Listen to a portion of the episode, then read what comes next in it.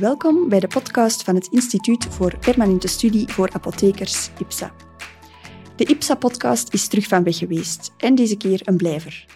Ik ben Ellen de Win, ik ben apotheker en werk bij IPSA. We hebben de comeback van onze podcast gewijd aan vragen die blijven nazinderen na de lessen. Het is zonde om de vele interessante vragen van de apothekers niet allemaal te kunnen bespreken tijdens de les.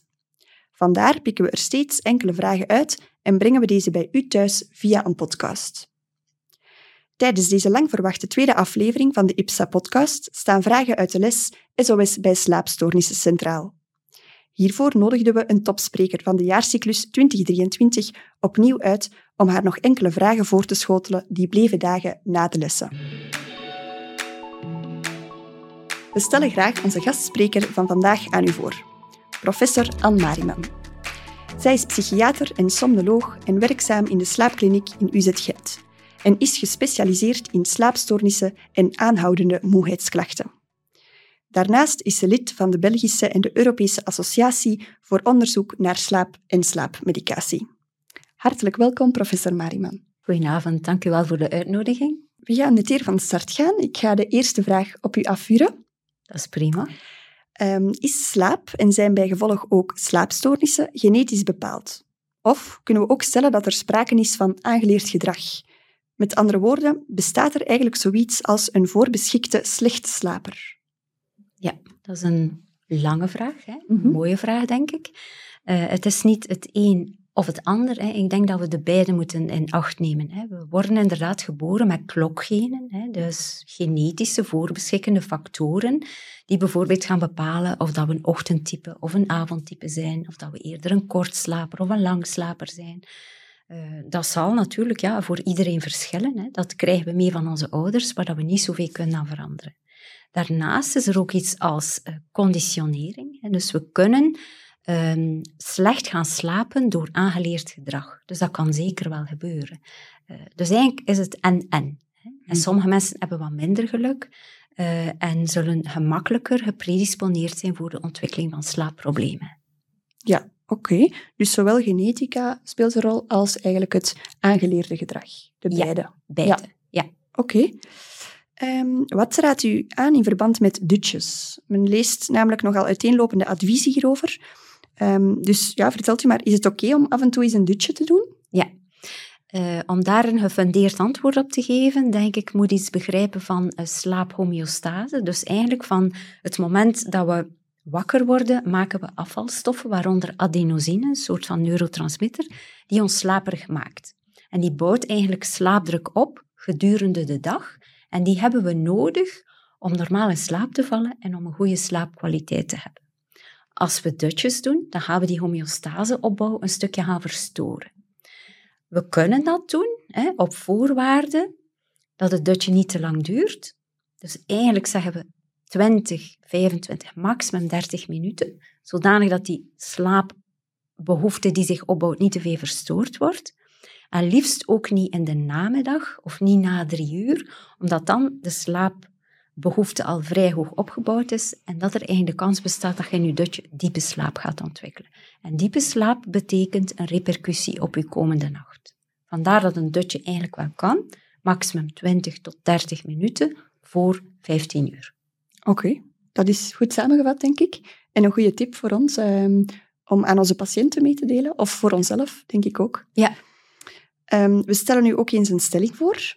Mm -hmm. Als je moe bent, moet je slapen kan u duiden wat het verschil is tussen moe zijn en slaperig zijn? Ja, ik denk dat dat een belangrijke misvatting is, zowel voor onze patiënten, maar ook voor de hulpverleners.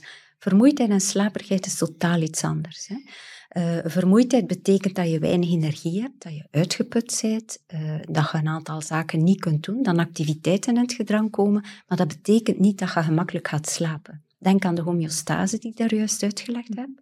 Als die niet voldoende opgebouwd is, dan zijn je niet voldoende slaperig en dan zal het moeilijk zijn om in slaap te vallen. Slaperigheid is echt waarbij dat je voelt van, ik ga hier hè, moeite hebben om mijn ogen open te houden, ik ga hier bijna in slaap dommelen, dat is slaperig. Hè? En dan val je gemakkelijker in slaap. Vermoeidheid en slaperigheid is belangrijk om uit elkaar te houden. Bij vermoeidheid mogen we wel rusten natuurlijk, hè? maar ga niet in je bed gaan liggen omdat je moe bent. Hè? Want dan zal het inslapen daarom niet altijd gemakkelijk zijn en ga je die homeostase sterk verstoren. Ja, oké. Ehm, indien u mee het beleid mocht bepalen omtrent het omschakelen van zomeruur naar winteruur en omgekeerd, hoe zou u dat aanpakken? Ja, ik denk vanuit gezondheidsstandpunt uit, uh, dan is het beter van bij het winteruur te blijven en niet meer te veranderen. Hè. Het winteruur is dan nog één uur verschil met de astronomische tijd. Hè. Dus als het aan de zon 12 uur is en we zitten in de winter, dan is het bij ons eigenlijk 13 uur. In het zomeruur daarentegen is er twee uur verschil. En verschil met ons bioritme eigenlijk niet ideaal. Hè. Onderzoek heeft ook aangetoond dat overgaan naar het zomeruur, dus twee uur verschil gaan maken, eigenlijk meer cardiovasculaire problematiek heeft. Hè. Meer hartinfarcten zijn gezien in de, de, eerste dagen na de omschakeling, omdat ook onze hartcellen eigenlijk aan een bioritme gebonden zijn en dat daar dan mechanismen kunnen uh, fout lopen. Dus eigenlijk naar het zomeruur gaan is voor onze gezondheid zeker niet ideaal. En ook de chronotypes verschillen. Hè. Bijvoorbeeld een avondtype, die heeft eerder neiging tot een cyclus van 25 uur plaats van 24 uur. Wel, die zal gemakkelijker zich aanpassen aan het winteruur. Maar zet die dan in het zomeruur, dan zal hij mogelijk helemaal niet aangepast geraken. En totdat dan weer winteruur is, zal die slaaptekort opbouwen, slaapfragmentatie hebben.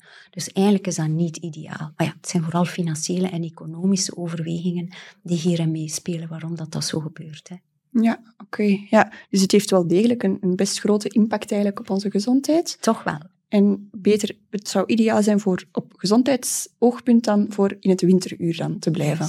Ja. Ja, ja, ja. ja. Oké, dat is duidelijk. Uh, kan u verklaren waarom zetrugs zoals zolpidem zo populair zijn? Kunnen deze eigenlijk minder kwaad dan de andere benzodiazepines? Ja, ik denk dat we hier duidelijk moeten stellen dat dat een misvatting is. Hè. Dus dat is een misperceptie dat zolpidem minder schadelijk is dan uh, de benzodiazepines. Eigenlijk werken ze op dezelfde receptoren in onze hersenen en geven ze dezelfde uh, effecten. Hè. Ook tolerantie, uh, afhankelijkheid. Uh, eigenlijk hebben ze dezelfde bijwerkingen, bij chronisch gebruik ook. Um, en er is bij de artsen inderdaad een misperceptie dat dat minder schadelijk is. Hè. Hoe dat, dat juist gekomen is, ik denk dat de marketing daar mogelijk iets mm. voor tussen zit. Daar ga ik me niet echt over uitspreken. Maar dat blijft een misvatting. En eigenlijk moeten we er ook aan toevoegen dat uh, voor sommige patiënten zolpidem eigenlijk zelfs niet vaster is dan de benzodiazepines, omdat ze ook nachtelijk aberrant gedrag kunnen geven. Hè. Dus uh, slaapwandelen, uh, ze geven ook amnesie. mensen weten echt niet meer wat dat ze gedaan hebben of wat dat ze antwoord hebben voordat ze gaan slapen zijn. Dus zo onschadelijk is zolpidem niet als de artsen denken. En de patiënten ook natuurlijk. Oké. Ja. En die, die laatste effecten die u beschreef, die zijn specifiek meer aanwezig bij Z-drugs dan bij ja. de benzodiazepines? Ja. ja. ja. zijn eigenlijk meer beschreven bij de Z-drugs dan bij de benzodiazepines, ja. Ja, oké.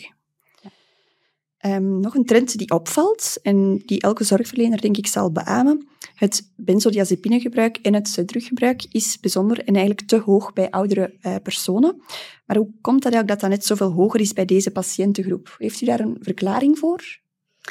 Uh, ja, ik denk dat daar um, het bioritme van de oudere mens ook een stuk in meespeelt. Hè. Dus als we ouder worden, dan schuift ons ritme een beetje op. Dus we gaan iets vroeger gaan slapen. Ons melatonineproductie schuift iets op naar voren.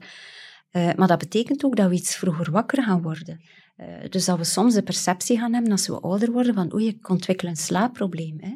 Uh, en we worden ook meer wakker tijdens de nacht. Maar dit is een normaal fysiologisch gegeven. Dit is geen insomnie of slapeloosheid, maar wordt soms verkeerd gepercipieerd. En de gemakkelijkheidsoplossing, we moeten daar eerlijk in zijn, is nog altijd een slaappilletje nemen. Plus als we dan kijken naar de woonzorgcentra, daar worden mensen nog vroeger in bed gestoken. Mhm. Om zes, zeven uur zitten ze in bed. Dat ritme verschuift nog meer. Om vier uur s morgens zijn ze ja, uitgeslapen en zijn ze wakker.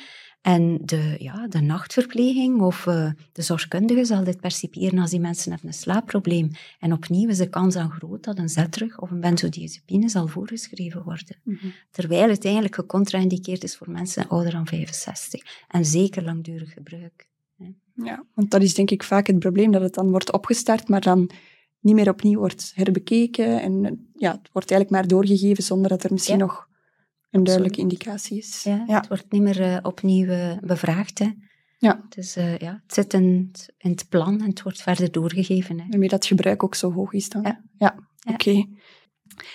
Mm, De adviezen en visies omtrent afbouw van benzodiazepines die lopen nogal uiteen. Zo zien we in de praktijk dat er af en toe trazodone wordt opgestart om die afbouw van benzos te vergemakkelijken. Is dat zinvol volgens u?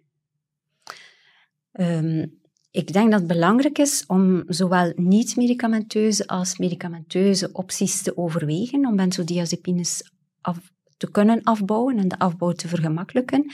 Bij de ene patiënt zal de niet-medicamenteuze behandeling voldoende zijn, dus voldoende slaapwaakhygiëneadvies en opvolging en eh, stimuluscontrole en al die zaken kunnen voldoende zijn. Lukt dat niet, dan denk ik is het toch de moeite om te proberen met bijvoorbeeld astrazodone als kortdurend alternatief wel bij te geven om op die manier de afbouw te doen lukken.